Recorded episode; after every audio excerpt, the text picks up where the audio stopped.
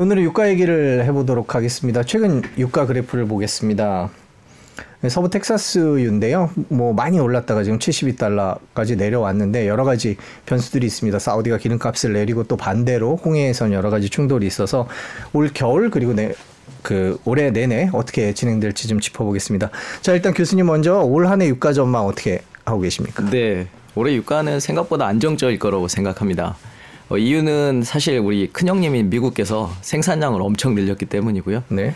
어, 역사상 최고의 생산량을 증가시키고 있습니다. 어, 사우디보다도 거의 200만 톤 이상을 더 생산하고 있고요. 네. 과거에 이제 어, 인플레이션의 압박에서 벗어나기 위해서 드디어 미국이 어, 석유 증산에 나섰다. 그래서 공급 side에서 굉장히 많은 물량 증가가 있을 것이고요. 수요 측면에서 보자면 중국의 경기 침체가 생각보다 길어지고 있기 때문에 이에 대한 것을 두 가지로 종합해 보면 올해 유가는 굉장히 안정적일 것이다. 또는 조금은 떨어질 떨어질 가능성도 있다. 이렇게 생각하고 있습니다. 결론적으로 인플레이션에 주는 부담은 줄겠다 이렇게 봐도 될까요? 네. 앞으로 이제 첫 번째 인플레이션의 원인이 에너지 쪽에서 왔거든요. 그래 전쟁 때문에 러시아 우크라이나 전쟁으로 시작된 여러 가지 에너지 쪽에서의 인플레이션이 결국 이제 소비재 그리고 이제 인건비까지 올라붙었었는데 이제 에너지 쪽은 굉장히 안정적인 가격을 유지하고 있고 그래서 이제 다른 소비재 가격까지도 조금씩 떨어지고 있고 인건비는 그래도 조금 높은 수준을 유지하고 있습니다. 이제 그것만 떨어지면 미국의 인플레이션이 굉장히 안정적으로 들어갈 것이기 때문에 현재 미국은 그거를 잡기 위해서 이제 국내 요인으로서 국내 인플레이션을 잡기 위해서 생산량을 굉장히 많이 늘렸죠. 그게 첫 번째 원인이고요. 두 번째는 국제적 요인이 있습니다. 미국이 이렇게 증산을 하고 석유를 많이 늘리는 이유가 무엇일까를 생각해 보면 유가를 떨어뜨리기 위함이 아니겠습니까? 그럼 유가를 떨어뜨리면 어떤 효과가 있겠느냐? 전쟁을 끝낼 수 있습니다.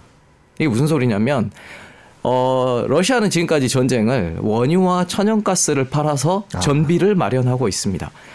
어, 유가를 떨어뜨려야 되는 이유 중에 하나가 이 큰 요인이 있기 때문입니다. 네. 그래서 결국 지금까지는 조금 주춤했던 미국의 증산이 지금은 지속적으로 늘어날 수 있는 가능성을 늘리고 있는 거죠. 올해 유가 전망의 여러 가지 변수들을 간략하게 말씀해 주셨는데요. 이제 자세히 하나하나 들어, 짚어보도록 하겠습니다. 먼저 최근에 가장 눈에 띄는 건 사우디가 유가를 인하했다는 겁니다. 매번 기름값을 높게 받기 위해서 애쓰던 사우디가 왜 이런 일을 했을까? 자, 여기서 얘기를 시작을 해보겠습니다. 사우디 왜 이런 조치를 한 거죠? 석유가 생산되는 나라, 산유국이 몇 개국이나 있을까요, 전 세계? 몇 개 없을 거라고 생각하시지만 99개국이 네. 생산을 합니다. 네. 그게 무슨 소리냐면 유가가 어느 정도에냐에 따라서 생산을 늘리겠다는 아이들이 줄을 서 있다는 이야기입니다. 네. 높아지면 높아질수록 뭐 심해 유전을 개발하겠다는 브라질, 뭐 심지어는 지금 굉장히 어려움을 겪고 있는 베네수엘라의 중진류까지도 다 생산이 가능해지게 됩니다. 그렇게 쭉 늘어서 있는 이 산유국들이 가격이 안정화만 조금씩만 높아져도 나는 생산할 거야라는 증산의 욕구가 굉장히 많죠. 그거를 막기 위한 게 OPEC 플러스입니다. 사우디가 그 자국의 안정적인 유가를 유지하기 위해서 전 세계의 유가를 자기가 조정하고 싶어서 만든 게 OPEC 플러스예요. 그 OPEC 플러스는 석유 담합 기구입니다. 석유 가격을 담합하자, 물량을 우리가 조절해 보자 이런 기구인데 이 담합은 깨지기 굉장히 쉬운 구조라는 것이죠. 그렇기 때문에 석유를 많이 생산하는 국가 또는 이렇게 많은 나라들이 생산을 하기 때문에 그 나라들이 철저하게 담합을 해야만 증산을 하고자 하는 애들을 막아가면서 유가를 안정화시킬 수 있는 네. 겁니다. 근데 최근에 이런 이 카르텔이 깨지기 시작했죠. 첫 번째 앙골라라는 나라가 오펙 플러스에서 탈퇴하겠다고 선언을 했습니다. 그 말은 이렇게 감산을 하다 보니 유가가 너무 떨어지는 겁니다. 근데 내가 생산해서 팔아도 재정을 부담할 수 있는 그러니까 자기가 안정적으로 국가를 유지할 수 있는 유가가 안 나오는 겁니다. 브라질 같은 나라도요. 어, 지금 정치적으로도 불안하고 재정적으로 경제적으로 굉장히 불안한 나라지 않습니까? 근데 굉장히 많은 원유를 가지고 있습니다. 특히 심해 유전도 과거에는 한 배럴당 120불이 넘어야 이제 그게 경제성이 있음에도 불구하고 어 과거에 130불 뭐 이렇게 치던 시절에는 저걸 개발해서라도 내가 돈을 벌겠다 이런 기업들이 막 쌓여 있었습니다. 그래서 브라질도 지금은 어 본인의 자, 본국 본토에서 나는 석유는 캐겠다고 하고 있고 어 가격만 맞다고 하면 전 세계에서 석유를 증산하겠다는 나라들은 굉장히 많습니다.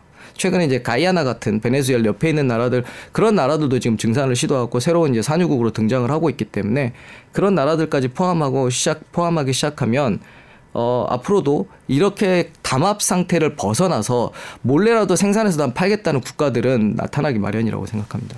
그러니까 이 담합이 서서히 깨지고 있는 거죠. 어, 사우디는 지금 러시아하고 손을 잡고 감산을 하, 기로 약속을 했고 약 150만 배럴 정도를 매일 감산을 하고 있습니다만은 다른 나라에서 몰래 몰래 생산하는 국가들은 늘어나기 시작하고 결정타를 때린 것이 미국이 증산을 시작한 것입니다. 그러면 막고자 했던 유가, 그러니까 내 떨어지는 걸 막아보고자 했지만 미국의 증산으로 이 노력이 무력화되고 있는 과정이 된 것이죠. 그래서 사우디가 최근에 들어서는 어쩔 수 없이 이제 마켓 시어라도 늘려보기 위해서 가격을 다운시키고 이제 동북아 지역의 가격 같은 거를 인하하기 시작했습니다.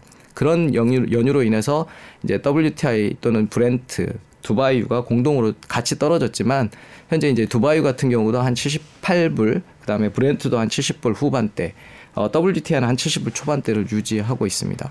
과거에 가장 높았던 한 130불 2020년도에 비하면 상당히 많은 감소 감소를 보이고 있는 것이죠. 치킨 게임을 해서 누가 이기나 해보자. 그렇죠. 이런 식으로 사우디가 미국과 승부를 건 것 아니냐. 음. 이런 분석 기사도 있던데요. 어떻게 네네. 보세요? 사실 이런 일은 과거에도 많이 있었습니다. 2014년에 16년이 그때 이제 쉐일가스가 등장하면서 미국이 증산을 마구 하다 보니 사우디의 영향력이 계속 지배력이 하락했습니다. 그 과정에서 이제 치킨 게임을 통해서 어 미국의 쉐일가스를 다 죽이려고 하는 시도가 사우디로부터 시작이 돼서 그때 당시 한 25불까지 배럴당 떨어진 적이 있습니다. 그러니까 쉐일가스의 생산 그 단가 브레이크 이븐 포인트 내가 이 시출을 해서 돈을 벌 수 있는 기 한계 가격이 한 38불 정도 됩니다. 근데 25불까지 떨어뜨렸으니까 그때 당시에 쉐일 업체들은 굉장히 많이 어려움을 겪었죠. 그럼에도 불구하고 쉐일가스는 어, 이노베이션을 계속해 왔습니다.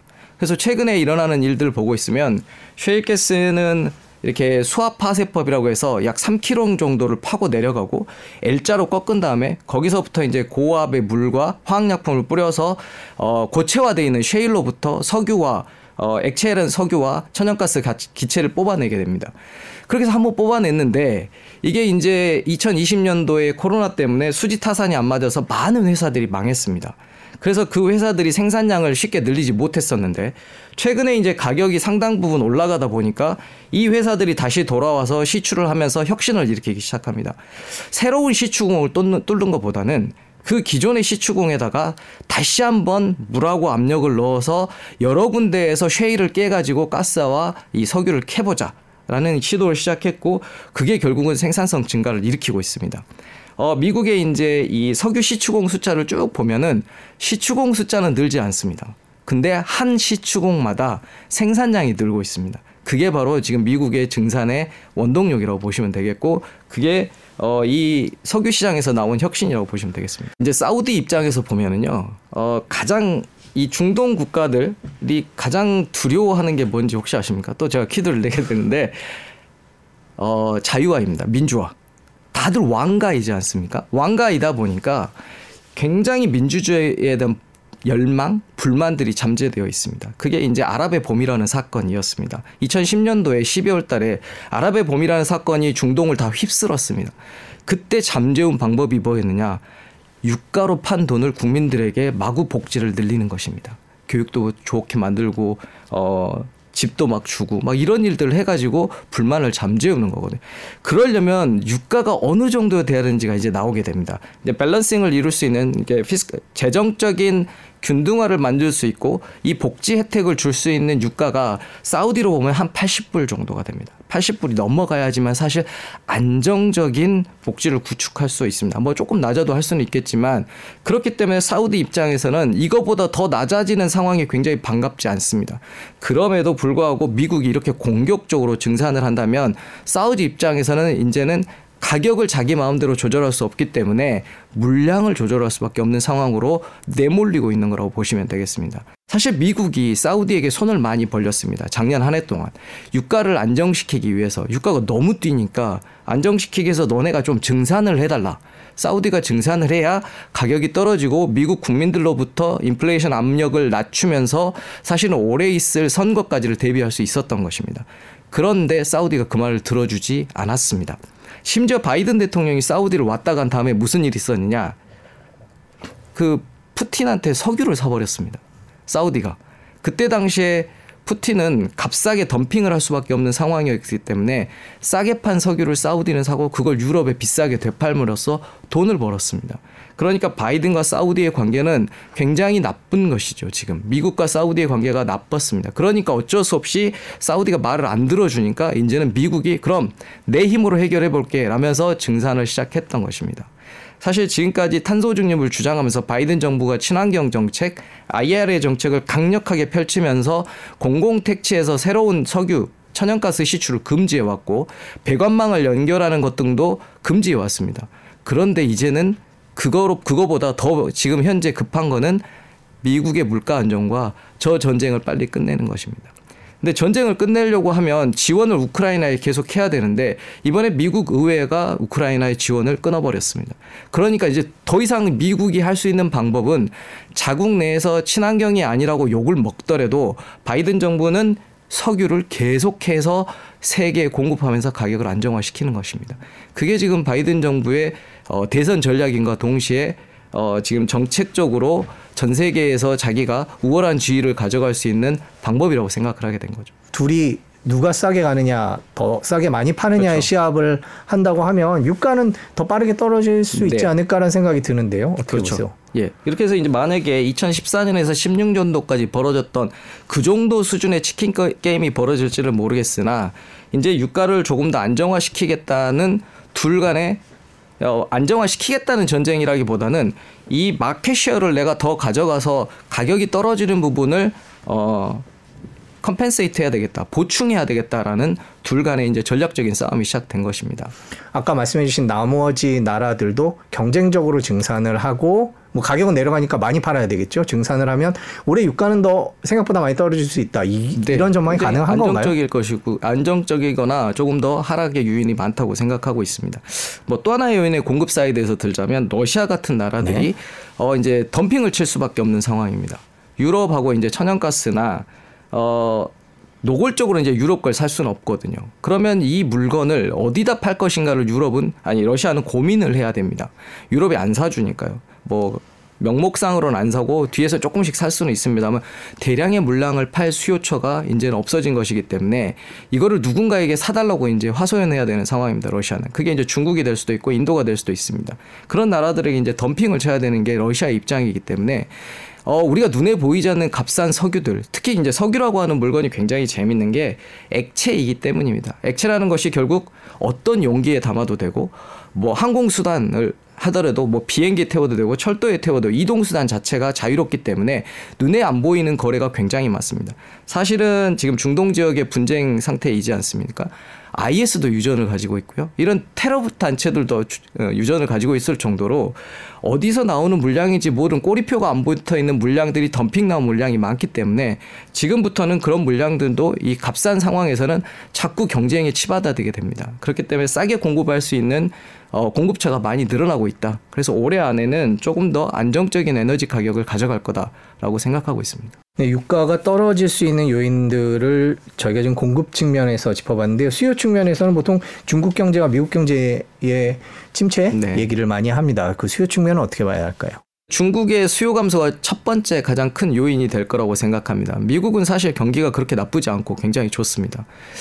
그래서 전 세계 글로벌 수요를 이끌어가는 중국이 수요 감소가 있다. 그리고 미중의 무역 분쟁이 굉장히 심해져서 산업 생산을 늘리지 못하는 과정에 가고 더구나라 이제 저출산 노령화가 중국의 가장 큰 경제 문제로 등장하고 있는 상황에서 중국이 특단의 대책이 없으면 수요 감소는 지속적으로 이루어질 거다. 그렇기 때문에 값싼 러시아산 원유를 사서 쓰는 게 중국 입장에선 필수 가격이란 필수적인 요소가 될 거라고 저는 생각하고 있습니다.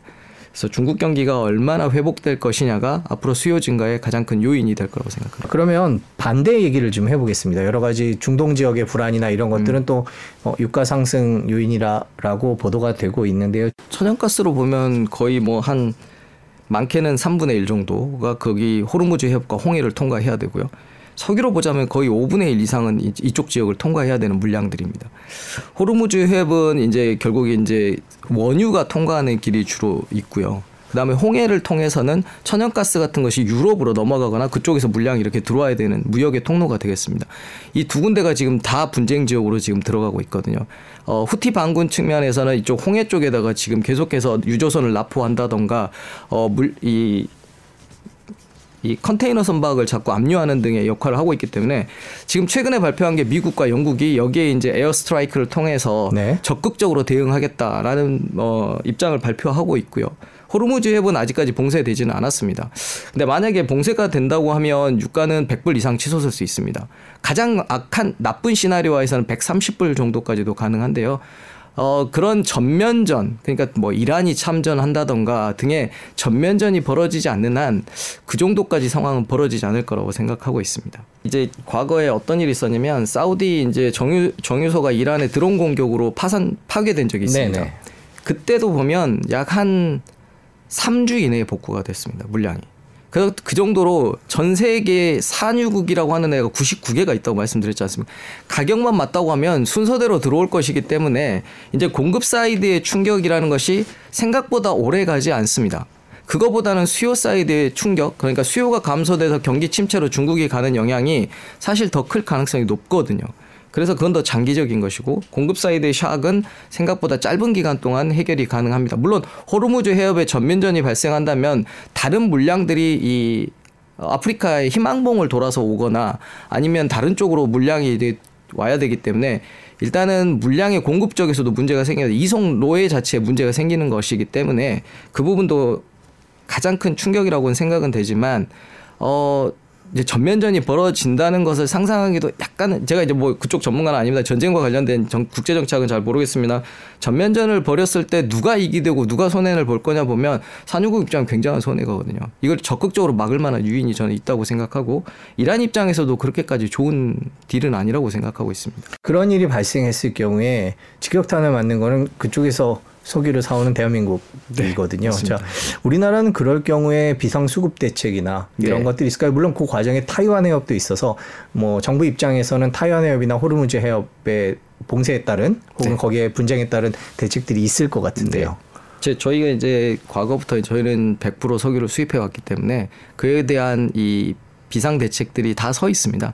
기본적으로는 90일분을 저희가 비축을 하고 있고요. 3개월 정도는 그러니까 저희가 사용할 물량들을 비축하도록 되어 있기 때문에 그만한 물량을 저희가 가지고 있어서 석유 쪽에서의 공급 사이드에 충격이 온다고 하면 그 정도는 저희가 충분히 버틸 수 있기 때문에 아까도 말씀드렸지만 그 기간이 3개월을 넘어가는 경우는 사실 완전한 전면전 말고는 생각하기 어렵습니다. 그것도 중동 지역의 국지적인 그 전쟁 가지고는 그 정도까지 벌어지지 않을 거라고 생각하기 때문에 그런 일은 어 저희가 그런 비축에 대한 걱정을 당연히 대비하고 있고요. 국가도 거기에 대한 시나리오를 뭐 처음에 경계 단계부터 시작해서 비축을 완전하게 이제 공급에 대한 강제 비축 강제 명령까지 다 받아 이렇게 순차적으로 들어올 것이기 때문에 그런 부분이 크게 문제가 될 것은 아니고 가격이 이제 당분간 뛰는 것 이제 그런 것들이 가장 중요한 문제가 될 거라고 생각합니다. 교수님께서는 우리 유가에 대해서 아무래도 아래쪽 가능성이 더 높다라고 말씀해 주셨는데 그런 일이 1년 내내 그렇게 미국 대선 적어도 미국 대선까지 유지된다면 네. 세계 경제에는 어떤 영향을 미칠 거다 이렇게 보세요. 인플레이션 잡힐 것 같다 그 생각부터 드는데. 네, 인플레이션도 잡힐 것이고요. 전쟁에 대한 동력도 떨어질 것이고요. 그렇기 때문에 미국 경제가 안정적으로 어, 지금, 지금도 굉장히 좋지만 안정적으로 성장을 구가하게 되면 어, 연말쯤에는 이제 뭐 전반적인 대선 국면으로 들어갔을 때 이 부분들이 인플레이션과 관련, 관련된 논쟁들은 크게 일어나지는 않을 거라고 생각을 합니다. 트럼프 대통령이 11월 재선에 당선되면 지금도 많이 캐고 있는 석유를 더 많이 캘 거다 이렇게 네. 얘기를 해왔습니다. 그러면 어, 관련 산업들이 어떻게 움직일지 그것도 궁금하고요. 그 다음에 기름을 얼마나 많이 캐낼지도 궁금하고요. 어떻게 네. 전망을 해야 될까요? 사실 트럼프 대통령 그 기후 변화를 믿지 않는 사람이고요. 어, 자기가 당선이 됐을 때 파리 협약을 가장 먼저 탈퇴했습니다. 미국은 행정명령, 그러니까 대통령의 행정명령을 통해서 파리 협약을 바로 탈퇴해 버렸거든요.